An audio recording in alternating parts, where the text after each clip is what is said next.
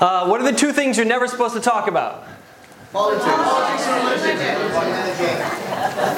But that's not fair because the religion is like the most important thing in our lives. That's not fair. That's taking off the table the thing we probably want to talk about most. But when you're in mixed company, don't know where people are coming from, lots of different beliefs, lots of different opinions, even within groups of faith, there are lots of subgroups with different beliefs on different topics. How do we talk about stuff without feeling like either, well, I never say anything because I don't want to offend anyone, or I'm talking but have no idea how it's being received by the people I'm talking to?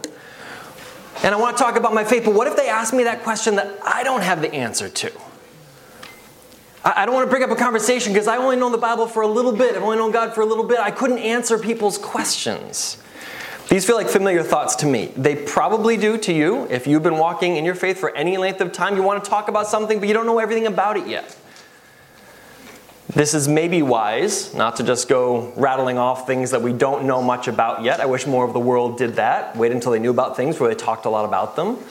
But we still have to talk. So, how do you talk about something we don't feel like an expert? And we take it from being a debate. Because you might say something, oh, actually, I know something. You asked a question. I remember there's a Bible verse that talks about that, or I heard a sermon, or I read a book that was about that. And you, you give your answer, and then immediately someone comes back with something you've never thought of before, and you've got no answer for that. Like, oh, shoot, that was my one good answer. I don't know the second answer. Uh, how, do we, how do we handle that? I think most often it might just cause us to just stop or never get into the conversation in the first place. Just get into that mentality okay, it's politics, religion, don't push it on anybody, don't talk about it.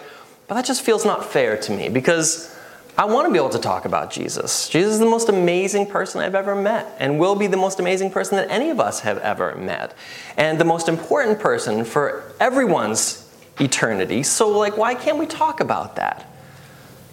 But how do we avoid it devolving into just, well, here's my piece of information. Oh, you got a rebuttal. Shoot, okay. Um, nope, I got a verse for that. And you rattle it off and like, nope, I don't know about that. And like, it can be tough. And if we turn it into Bible answer man, Bible answer woman kind of approach, uh, we're probably bound to fail because there's always going to be someone smarter than us out there someone who's researched different things that have rebuttals for the things that we think that we're not sure how to answer. I was talking with David earlier about seminary, and uh, Devin walked in, and David was saying, um, Seminary is where people's faith goes to die. Cemetery, not seminary. And there's some weird like kernel of truth to this that um, Devin and I were then kind of spinning off talking about, and I'll share with you. When you take our faith and you turn it into a bunch of facts, and you get information, you turn it intellectual, you turn it too much that way, then it loses the relationship with God. It becomes something that's confusing. And oh, by the way, you find out there's a lot of things you don't have answers to that you didn't even know you didn't have the answers to because you never asked the question. Like, oh, shoot, there's 10 million questions now I need to answer that I didn't have to answer before I came to school to learn more about God, and now walking away more shaky in my faith because of all the things I've got to like research and wrestle with. God's more gentle with us than seminary is. he introduces us to one thought at a time over a long period of time as we grow. And like, what about this? we can be rocked by like a single moment. And um, sometimes seminary is like a dump truck that backs up and it just unloads every question that could ever be asked about God. It's like, good luck! And here's every thought that could be thought about, every book that was ever written. I can't do it. And you just get crunched. So, for those of you who have not gone to cemetery, seminary, however you want to say it, um, there's both a beauty and, and, a weakness, a strength and weakness that come along with that. Don't ever begrudge the fact that your faith hasn't been turned into an intellectual series of classes. You have a purity of faith in a way that someone who has rigorously studied every letter of the alphabet and the different languages and different literary criticisms is now like just looking at it from a different perspective. Uh, but for those of us who have gone to Bible school or Christian school or been discipled or been trained, that's a valuable thing. If you have been learning those things and it has not shaken your faith or has not knocked you down, now you have more tools and more resources to be able to approach the big questions in the world. You faced them sooner. It's like growing up quick. it helps you to grow up quick. And, and, I hope that as we read the Bible every week, um, we grow up slow and steady, maybe not quick and not too quick, but just right so that God can lead us into the things that we need to talk about. And what I would like to talk about is using storytelling as a means of communicating our faith. And this is, again, a good and a bad thing. It has some strengths and some weaknesses. So I hope you'll hear me out. We're going to look at people in the pages of Scripture that use storytelling as their way of communicating their faith. Um, But when you tell a story about something that happened in your life, just like we did a minute or two ago, uh, you don't have to worry about debating the facts of it or the finer points. Someone just says, well, that was your experience, and you get to share that. So there's a certain freedom given for sharing a story. And if it's a story that we experienced ourselves, there's a certain kind of ownership of that.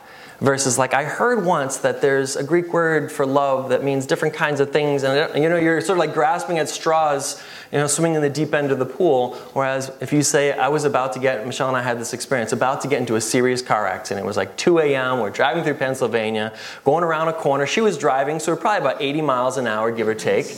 And, uh, no, I'm not joking. Yeah, maybe it was faster. Uh, but anyway, we're trying to get where we're going. I'm asleep in the passenger seat, and a car pulls in front of us, and we swerve, and we go into the median. We start doing 360s, and we didn't die, and they didn't die, and God saved us, and it was like an angel just stood around us and protected us. Um, so when I tell that story, I don't care if you believe me. I don't need to defend it. I don't have to talk about what kind of tires we had or what the road was made of. Or no, it was just God saved us that day. But if we're all just telling our stories, the danger of that, so that's the good part. The dangerous part is that everybody's got a story. My story is I prayed to Buddha and then things went better the next day, so it must be that Buddha answered my prayers. My story is that I don't believe anything, and I think it just has to do with how you're raised and if you have good morals. And look at my life, it's pretty good. It's like, oh, okay, well, every story is competing now. Now it's just an opinion factory. Yours versus mine versus everybody's, and where does that leave us? So, what I'd like to talk about are kind of links in a storytelling chain. And I think there's three of them. If we start, start with our story and then move from there to talk about how it's part of God's bigger story, I think Jesus saved us that day or an angel saved us that day because God has a bigger purpose for us and He wasn't ready for us to be dead. So that fits within the larger scheme of what God's doing in our world. So that's the second link in the chain. Now it's not just a story about me or about our driving skills or the recklessness of other drivers. But then if we say take it all the way to Jesus as the final link in the chain, we can make that a gospel story. You know, Jesus has saved me far more than that angel did. If I had died that day, I'd be in heaven, I'd be okay.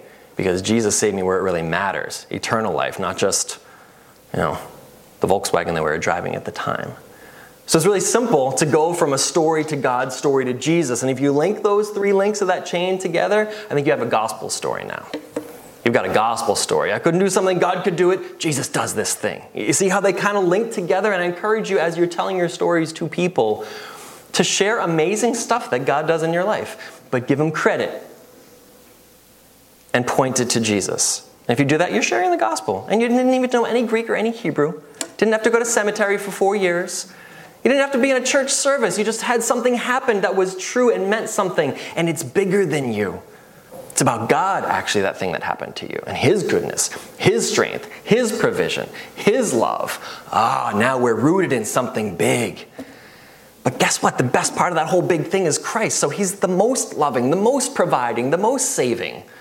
And you just go there, all of a sudden now, you're using story as a means to communicate truth, and it hasn't evolved into a debate. I encourage you to just consider this topic. Um, this concept. We're going to look at some people in uh, Scripture. I was curious, though, before we jump into Scripture to hear some stories, what are some of the approaches that you have either been taught or read or tried yourself for how to talk about faith? Um, maybe you were discipled at some point, you went through evangelistic course, if you're a part of that. Like, how have we tried? Can you think back in your lives to different approaches or techniques people use for sharing their faith or that you yourself have used? I thought of a handful. I know there's many out there. There's probably many I've never heard of, but I'm curious. We're going to talk about storytelling, but what are some of the other ones that are out there?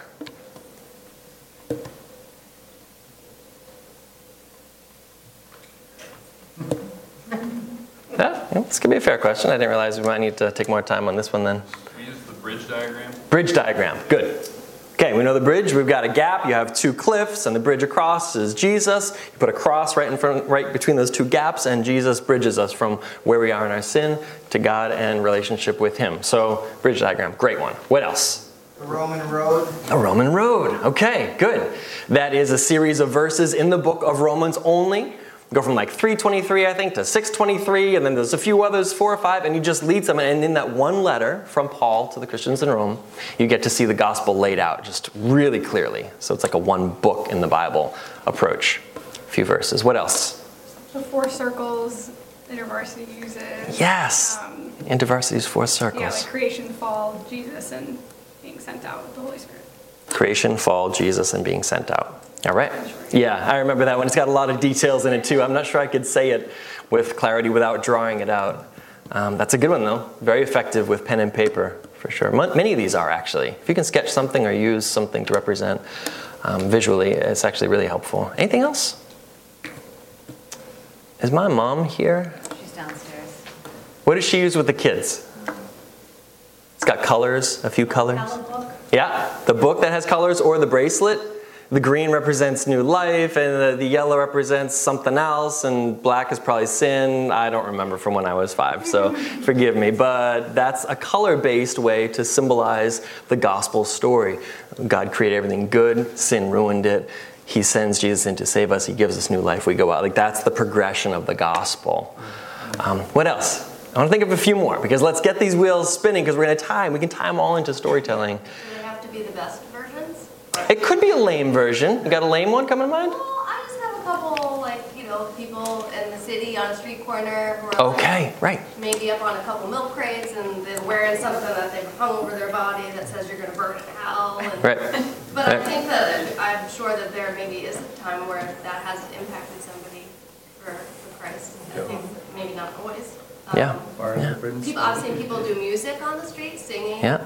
um, worship music, just in subway stations or in the city. Mm-hmm. Um, And I think that that's probably an interesting and effective way to capture people's attention. Yeah. Yeah, these are great. Any others? Tracy. uh, bumper sticker or emblem or, well, license plate. John 316. Leave them like that. Jesus, you mean your license plate? Jesus? Oh, Jesus. Right, right, right, right. Makes a name, yeah. Yeah. I, I want us to think of these because I want to then ask Did Jesus use any of these? Storytelling. What one? Mostly storytelling. There's a lot of storytelling. Any of these techniques that we use, did he use? It's The bridge, I am the way, the truth, and the life. the bridge. Comes to the Father. Nobody comes to the Father but through me. Okay. Yeah? Woods Road, it's in scripture, he gave it to us. All right. All right. Hand off there. It's a relay race. Pass the baton to, the baton to Paul, and Paul wrote it down for him. Yes? I just started, made me think this week about Jesus' own techniques. He shared the gospel better than anybody ever has. How did he do it? Parables, Parables, yeah. life together. Life together, yeah. Lived it out. Yeah, intentionally and relationally. Intentional, Intentional relational. and through relationship. Yeah, yeah.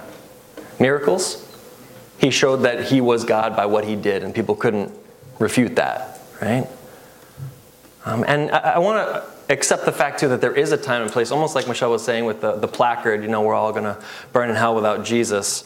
Um, there's a time and place for every conversation.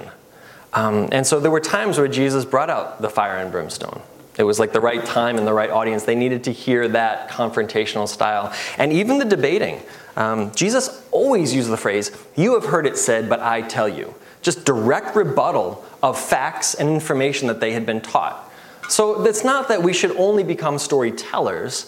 It's just that there's a really good opportunity in our culture right now for storytelling being a way to share the gospel because, as you've probably been seeing and reading, and I know we've talked about a little bit here at New Hope, our society is shifting from a logic, kind of factual based society to a postmodern, kind of relativistic storytelling society. And so facts and details are less valuable now. And the audience you're trying to talk to is so used to hearing so many people spit facts at them from so many sources that they just are skeptical of all the facts. You know, when there's five or ten really smart people all saying opposite things, you just kind of like throw out all the facts that they're giving you because you don't know who to side with. So, with more information comes more skepticism about truth, more skepticism about facts. But it makes it more open. That's kind of a society which we're trending towards. That makes that society more open to, well, don't give me facts, but what do you know? What did you see? What have you experienced? And while this can kind of devolve into the Facebook sort of like um, opinion based society, that's not what I want us to be. I love Jesus, you love something else, and it's all the same. Well, I don't feel it's the same. I feel that Jesus is unique and special and the best and the greatest and one of a kind, and there is no life without him. Him on the cross was, was I don't know, unavoidable. And so we need to be able to have those conversations, and how do we do it without it being uh, a battering ram of facts versus opposing facts? Uh, I was thinking that kind of reminds me of a, a, a movie. You tell the, tell the story in the movie and then just run the credits at the end. And it says, This movie was brought to you by God. All the events in this movie were made possible by God and God alone. This is showing that Jesus is the ultimate representation of God and all things lead to Him. Just like tell your story and then run the credits at the end. Just give credit where credit is due. We are not God. God alone controls all things. So we want to put ourselves in the proper perspective and not let our, let our opinions take too much weight. The phrase that I, I'm going to give you now as like a summary of this, before we read scripture, and before I ask you kind of if you have some more thoughts on this, is that the gospel is human stories within God's stories, all pointing to Christ. That, that in my mind is what the good news is. The good news is God saved me because God saves, and Jesus is the Savior. It's like my story, God's story, Christ's power. You know, my events, God's pattern of how He deals with people, Christ's deliverance, the Messiah, the one. And if it goes in that route, then I think you have a full gospel story. So before we open scripture and read a couple of stories from scripture together, what do you think about this truth telling versus storytelling? Do you see it being true in some of the conversations you have? Do you, do you see like there's both sides of it, cases for each? What is this triggering just as a concept before we read scripture? Um, my, my friend Kinshiro, he read this book and he recommended, I haven't read it, uh, so I'm giving him the credit. And it talks about the new way of doing apologetics in a post postmodern world. Hmm. And it says not to talk about the gospel in, a, in an apologetic kind of fact way, but it's more of approaching the gospel because it's be- a beautiful story. So then you present it to people not because it's true, which is which it is, but you present it because it's beautiful. And people nowadays will receive that because if you see the way that people look at, at, at shows, at, at movies, even in their own lives, they're hmm. attracted to beautiful stories. So hmm. when you present the gospel not in the old way of well, no, you know, if you go look at the, you know, the gospel was written this way, you know, they're not interested in that. They're not interested, in, like you said, in logic. They're interested in if it's just beautiful. And if you think about the gospel hmm. as a story, it's the most beautiful story. Mm-hmm. Um, is is literally God dying for love for us. And so people are more receptive. So that I hmm. thought of that and to hmm. connect that with scripture because you know we go and we see Paul. I, I think of Romans 1.16 for I am not ashamed of the gospel Right. because the power uh, of God for salvation to all who believe. So Right. it's it's in the storytelling and it's not on the fact. So that's Right. kind of like what I was thinking about. Yeah, that's awesome. That's awesome. That fits right in. Any other thoughts on this kind of storytelling versus truth telling or how they all fit together? Elia? Sometimes it's the manner in which it is done. Like usually Yeah. when you're telling a story, it's going to come across more personal. Um, you're probably doing more connection whereas if you're just, and I think this is a lot on social media, people are just telling you the truth and there's Yeah. no conversation and a lot Hmm. of times it can come across as um, like belligerent and not kind and not personal at all. Because if someone's coming at you and just telling you their truth, whether you believe it or not, it may not have the, uh, like, the effect that you probably maybe intend. Right. In which case, this ties in directly with last week, talking about relatability. Like, how do we connect with people? If people come into a church place or talk to a Christian person, they don't want to be turned off by all the Christian jargon or the, the way we talk about things dismissively or mocking things or judgmentally. Um, so, this is that. We're, we're telling you our story in such a way that you might be able to hear it, but it's not our story. It's, it's bigger than us. It makes me wonder if someone walked into a church, which would they be more drawn to? When they walk into the room and everybody's telling amazing stories of what God's done in their lives? Or people who are quoting what they know about God to each other? Like one upping each other on information. Like, I, I want to know what's real. I, there's lots of facts out there, but yeah. So this ties into relatability very much. Ian. Storytelling is just such incredible skill throughout human history. It's the way we hmm. recorded history originally, where stories Yeah. passed down generation to generation. It's seen as probably one of the most valuable skills that CEOs and, and chief officers of companies hmm. have to inspire and engage their, their business and their employees. Like, it's hmm. such a rich skill for everyone to lean into. It's probably one of the, the primary drivers of social media right now um, that are more video based. Like if you're a good storyteller, you're going to have an engaging base. Yeah. It's bigger than even just our application here. It's cultural.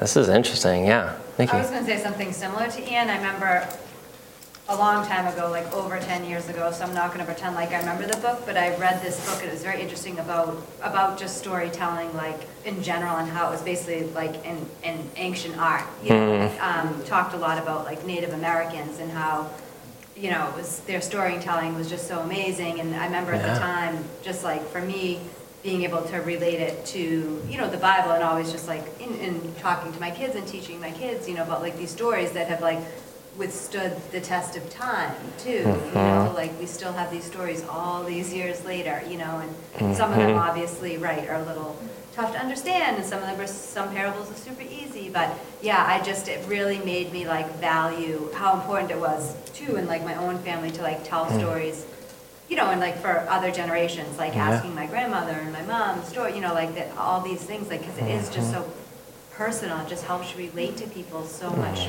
more, and on like just this like really like, deep level. It does. And I think in some ways it gets a bad rap too. It's like pastors who are known as like storytellers is like the diminishing way of saying they don't talk truth, they don't teach information, it's all just stories. And I'm not even really talking about preaching in this, although I guess there could be a mix of that in preaching as well. I'm talking about how do we talk to people that aren't in a church anywhere, who don't have any faith base, how do we engage without sitting them down with paper and pen and be like, let's draw some diagrams. They might not want that. Maybe they would. Know your audience. All right, please turn with me to John chapter 6. I'm going to read a couple of passages, short ones, before we get to this, but John 6 is one I want to read. Jesus, how he handles a miracle and a truth and a story, all the things together. And then we're going to turn to 2 Corinthians and read from Paul and let him. So we're kind of looking at how people have used story in Scripture. And like I said, there's four of them. But the first couple I'm just going to read to you if you want to get ready and read along as uh, Jesus tells his story. John 6 is where we're going to go. But the first one is from Psalm 105. King David. So, how does he talk about his faith? In this psalm, Psalm 105, he says, Oh, give thanks to the Lord, call upon his name, make known his deeds among the people. Sing to him, sing praises to him, tell all of his wondrous works. Glory in his holy name, and let the hearts of those who seek the Lord rejoice. Seek the Lord in his strength. Seek his presence continually. Remember the wondrous works that he has done, his miracles, and the judgments he has uttered. So his deeds, his miracles, his story, his miracles, and his judgments is truth. Like even from King David's time, you have this like predictive nature. Um, God does these things. He has works, deeds, strength, presence. Um, Jesus did all these things, miracles, words from God. And this is one of the, the key like proofs to me in my mind when I think about Christ.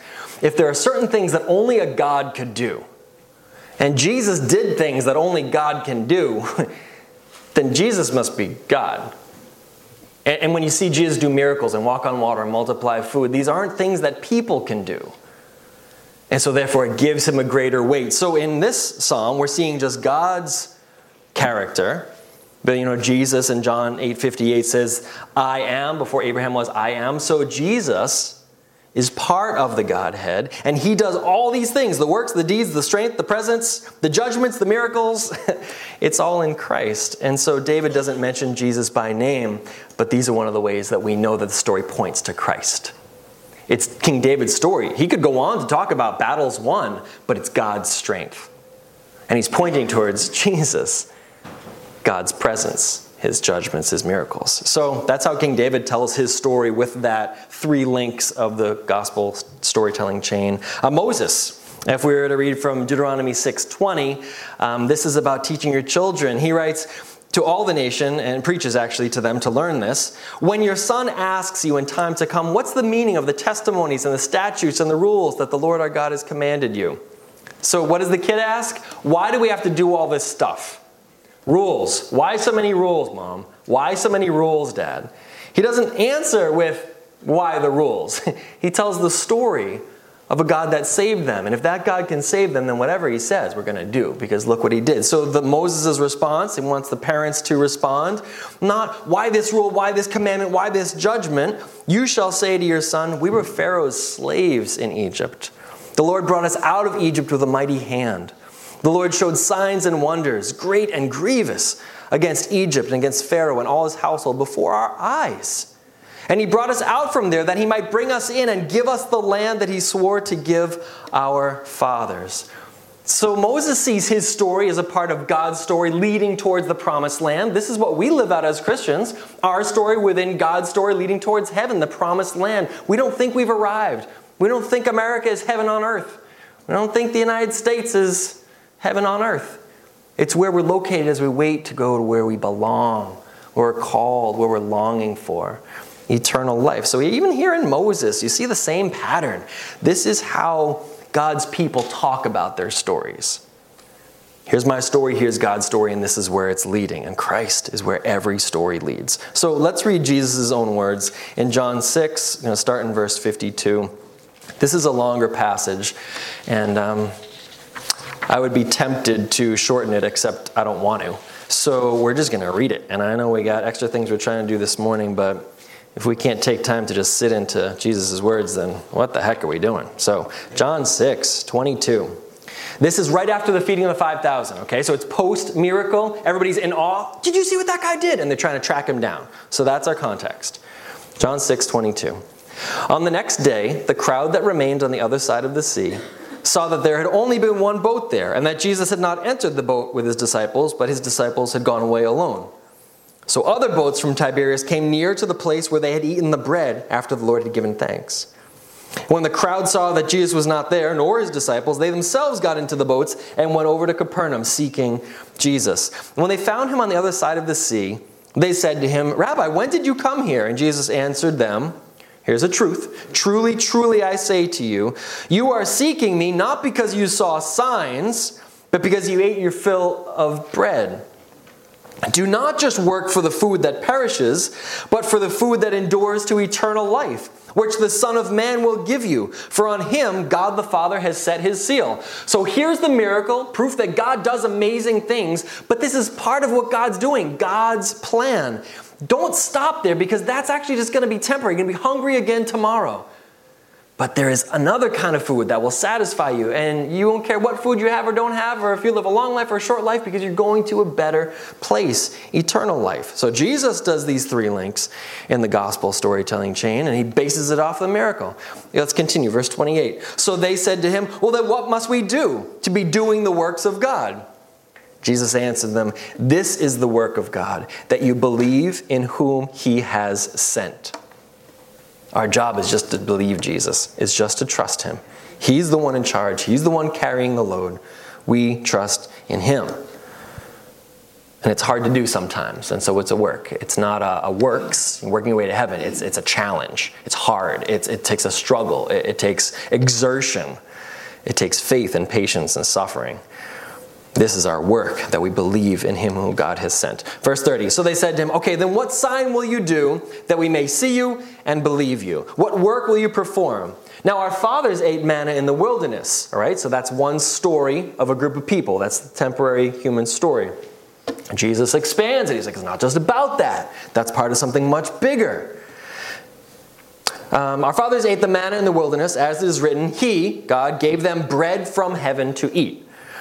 So Jesus said to them, Truly, truly, I say to you, it is not Moses who gave you the bread from heaven, but my Father gives you the true bread from heaven. For the bread of God is he who comes down from heaven, and gives life to the world. And they said to him, Sir, give us this bread always. Jesus said to them, I am the bread of life. So whoever comes to me shall not hunger. Whoever believes in me shall never thirst. But I said that to you who have seen me, and still you don't believe. All that the Father gives me will come to me. Eventually, we could say, parenthetically. You know, they will eventually come to me. And whoever comes to me, I will never cast out. For I have come down from heaven not to do my own will, but the will of him who sent me. Jesus is embedding his own story within God's redemptive story. Verse 39 And this is the will of him who sent me, that I should lose nothing of all that he has given me, but raise it up on the last day. We've now connected it to eternity. For this is the will of my Father, that everyone who looks upon the Son and believes in him should have eternal life, and I will raise him up on the last day. So the Jewish people grumbled about him because he said, I'm the bread that came down from heaven. They said, Is not this just Jesus, the son of Joseph, whose father and mother we know? How does he now say, I've come down from heaven? And Jesus answered them, Do not grumble among yourselves. No one can come to me unless the Father who sent me draws him, and I will raise him up on the last day. It is written in the prophets, they will all be taught by God. So everyone who has heard and learned from the Father comes to me. Not that anyone has seen the Father, except excuse me, except he was from God. He has seen the Father. He's talking in third person about himself. He's seen the Father. So we're back to his statements of truth. It's mingled. It's story, it's miracle, it's truth, it's gospel, it's eternity, it's in the moment. Jesus, the master storyteller. Verse 47 Truly, truly, I say to you, whoever believes has eternal life. I am the bread of life. Now, your forefathers ate manna in the wilderness but they still died. He says they died. You know, it didn't preserve them forever. Now, this is the bread that comes down from heaven, so that one may eat of it and never die. I am the living bread that came down from heaven. If anyone eats of this bread, he will live forever. And the bread that I will give for the life of the world, what is the bread? Is my flesh. Well, then the Jewish people disputed amongst themselves, saying, How can this man give us his flesh to eat? And Jesus said to them, Truly, truly, I say to you, Unless you eat, see this table up here, this communion table? Unless you eat the flesh of the Son of Man and drink his blood, you have no life in you. Whoever feeds on my flesh and drinks my blood has eternal life, and I will raise him up on the last day. For my flesh is true food, my blood is true drink. Whoever feeds on my flesh and drinks my blood abides in me, and I in him. As the living Father sent me, and I live because of the Father, so whoever feeds on me, he also will live because of me. Now, this is the bread that came down from heaven, not like the bread the fathers ate and died. Whoever feeds on this bread will live forever. So, Jesus uses a miracle as an opportunity to go past the miracle. We see this always in Scripture. The miracles, Jesus was not a miracle worker. You can't give him that title, even though he did miracles, because that would mean that that's sort of like his ministry. Sort of like a healer has a healing ministry. Jesus' purpose was redemption, was forgiveness, and he did miracles to prove that point. The miracles are proofs of his purpose, but he's the grace, he's the redemption, he's the Messiah. He's not a miracle worker. And so the miracles never stop in and of themselves. And, and see, even the people the next day, show us a sign. He just fed thousands of people from like scrawny little fishes. So it's not about signs, and he knows that. He's like, all right, so I'm going to show you this, and you can take it or leave, you can believe me or not but it's about something much bigger. And so he's pointing them to eternal life. He's pointing them to something bigger and more. And that's, that's really the way we should treat our stories. We were saved miraculously that day driving. I'll never forget that. I will never forget that day. It was so scary. Imagine being me, too. I was want to sleep. I wake up as the car is doing 360s. I'm like, what? what is going on? Terrifying, really. But that miracle isn't there just to be for that day. That miracle is to prove that God loves me. Amen. Just like the bread wasn't just to feed some hungry people, it's to prove that God feeds us. And I believe that the same way we were saved that day, my soul will be saved forever whenever I die. Whether it's five minutes from now or 500 years from now, It doesn't matter. Eternal security, confidence in Jesus. If He can do this, we can believe what He says. So our stories are always supposed to be rooted. Miracles are not an end in themselves. And even though they might be the most spectacular part of our faith, don't get addicted to them.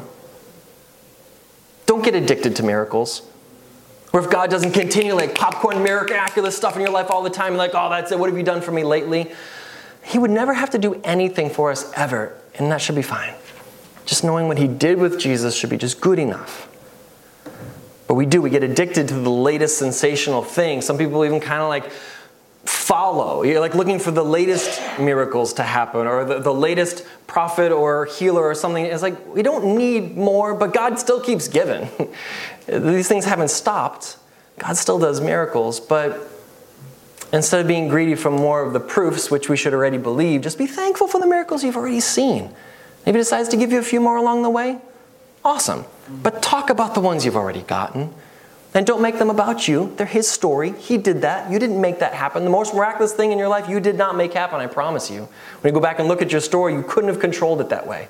Otherwise, it's not amazing. Like, oh, I did this. I got up and I made breakfast and I ate it. No, it was amazing because you couldn't do it. And then God did it. But that was impossible. But it happened anyway. Like, that should be enough. Don't be greedy for more proofs when the proofs aren't the point. Jesus is the point. And if he's got your soul already, then that's miracle enough. We're just grateful for anything else he might want to give us along the way. Like I said, I want to read from Paul a little bit just to hear how he tells his story. Um, it's a shorter passage, and um, we'll go from that into a time we can maybe share with our small groups again. Um, just think about our stories together a little bit deeper. 2 Corinthians chapter 11. Paul tells the story of bad things that have happened to him, good things that have happened to him, good things that have happened to other people. He's telling story, and he constantly sets it in the picture of God's story, and he constantly leads it towards Christ. So look for his phrases. I'm just going to read it through once, and then we'll we'll close, we'll wrap up. But he mentions being servants of Christ. This is not about him. He mentions a man in Christ. So someone else who had an amazing thing. Tell each other stories. Did someone tell you an amazing story before? Tell that story. Be like, I was at church today, and the person I was sitting next to, they told me this crazy story. Wow, that brother, that sister in Christ experienced God in a way that I maybe never will. Tell their story. Paul does. It's not all about him, it's about God. Talks about the power of Christ for the sake of Christ. He welcomes his own weaknesses because it's not our story. We're not the hero of our story. God's the hero of the story. Christ is the hero of the story. You know, we're small bit actors in the big picture, and that's good enough. We at least got to be in the film. We're in the credits. We like we're there. Uh, but we're not running things. That's God's job. 2 Corinthians 11 21. Paul writes to this church in Corinth. He says, Whatever anyone else dares to boast of, I'm speaking like a fool now, so he's being sarcastic and ironic and everything else. He said, I also dare to boast of that. Are they Hebrews? So am I. Are they Israelites? So am I. Are they offspring of Abraham? So am I. Are they servants of Christ? I'm a better one. So I'm talking like a madman here. Like, don't take me seriously, but make understand the point.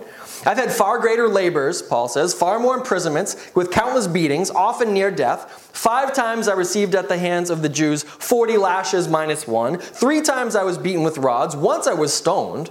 Three times I was shipwrecked. A night and a day I was adrift in the sea on frequent journeys, in danger from rivers, in danger from robbers, danger from my own people, danger from the Gentiles, danger in the city, danger in the wilderness, danger at sea, danger from false brothers, in toil and hardship through many a sleepless night, in hunger and in thirst, often without food, in cold and exposure.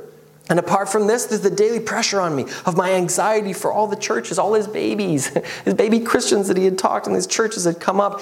He said, Who is weak and I'm not feeling weak? because I, I, sympathize with them. Um, who is made to fall and I'm not indignant? If I must boast, I will boast of the things that show my weakness. The God and Father of the Lord Jesus, he was blessed forever. He knows I'm not lying. It's Paul's story. He knows I'm not lying. At Damascus, the governor under King Aretas was guarding the city of Damascus in order to seize me, but I was let down in a basket through a window in the wall and escaped his hands. I must go on boasting, though there's nothing to be gained by it. I'll go on to visions, revelations from the Lord. I know a man in Christ who 14 years ago was caught up to the third heaven, whether it was in his body or out of the body, it was a physical thing or a vision. He says, I don't know, God knows. But I know that this man was caught up into paradise, whether in the body or out of the body, I don't know, God knows. And he heard things that cannot even be told, which man may not utter. Now, on behalf of that man, I'll boast. But on my own behalf, I will not boast except of my weakness. Though if I should wish to boast, I wouldn't be a fool. I'd be speaking the truth, but I refrain from it so no one may think more of me than he sees in me or hears from me. And to keep me from becoming conceited because of the surpassing greatness of these revelations, a thorn was given to me in the flesh, a messenger of Satan to harass me, to keep me from being conceited. Three times I pleaded with the Lord about this, that it should leave me. But God said to me, My grace is sufficient for you. My power is made perfect in weakness. So Paul said, Well, therefore I'll boast all the more gladly of my weakness, that the power of Christ may rest on my, upon me. For the sake of Christ, then, I'm content with my weaknesses and my insults with my hardships and my persecutions and these calamities, for when I am weak, then I am strong. That's a good story. That's a true story. But it's not Paul's story. It's his story within the context of God's story, and it's pointing to Christ as the purpose behind it all. If we could even get a little bit of this Christian skill set that Jesus is perfect at, that Paul's pretty good at. Notice he didn't just go into logic here. He does in other cases, right? Book of Romans, book of Galatians, very logical. Argumentation, thorough points, rebuttals. But this isn't the time for that. And he knew when is the time. I just want to tell my story now. We should be as wise to know when the time is to just tell something that God did because it's good. We find ourselves kind of embedded in a story at 49 Main Street, don't we? It's something that's beyond us, that we couldn't predict, that we can't make happen, that we still don't know how is going to come to completion, but we're just walking along that story. So we have an opportunity to talk about that story. But whose story is that? It's not our story. Who's the hero of 49 Main Street? It's not Jose, it's not Michelle, it's not me, it's not New Hope. God's the hero of the story. It's his story. He's doing something there. And guess what? If we wouldn't partner with him in this, he would have brought some of his people to do what he wants to get done. He's not going to be thwarted. He's not going to be stopped. It's his story. So we just get the privilege of being a part of it, seeing what he's doing. So talk all you want about 49 Main Street. Tell our story. But recognize this is God's story. And we'll live in it and live out of it. We'll come into it and then we'll drop out of it. We'll live and then we'll die. It will continue in whatever way God wants it to because He's the one at work. Make sure we know whose stories we're talking about. Think about what this means for our kids and how we tell stories to kids. Is it more important that our kids know the stories, true stories of Christ and the Bible, or that they know the facts and apologetics about it? It's a trick question because it's both. But think about both. Think about what ages your kids are and how they'll receive what they can learn. Tell both. How about our, our annual meeting that we're about to break and go to in just a, a couple of minutes? Shouldn't that be just our story as part of God's story? Shouldn't it be a celebration? Like, look at the story God's doing. This is the difference when you go to history class from it being really boring bunch of facts and numbers and you're just trying to memorize them for the test, or being the best class you ever had because the teacher is telling you the story of what happened and it comes alive.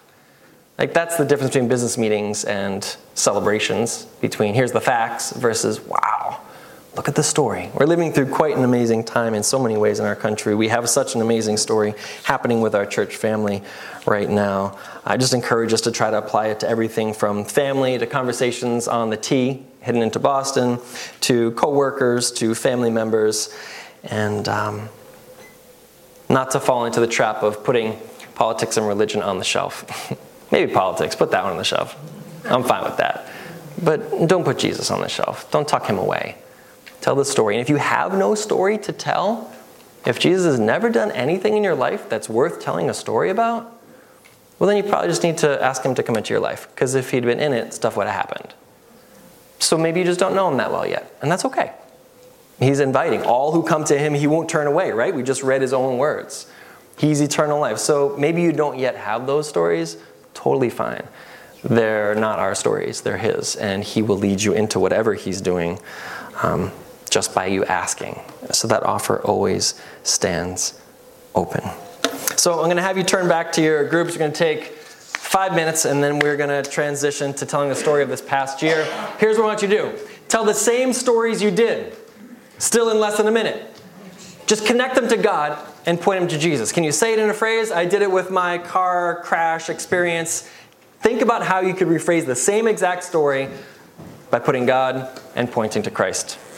And then we'll transition to telling a great story.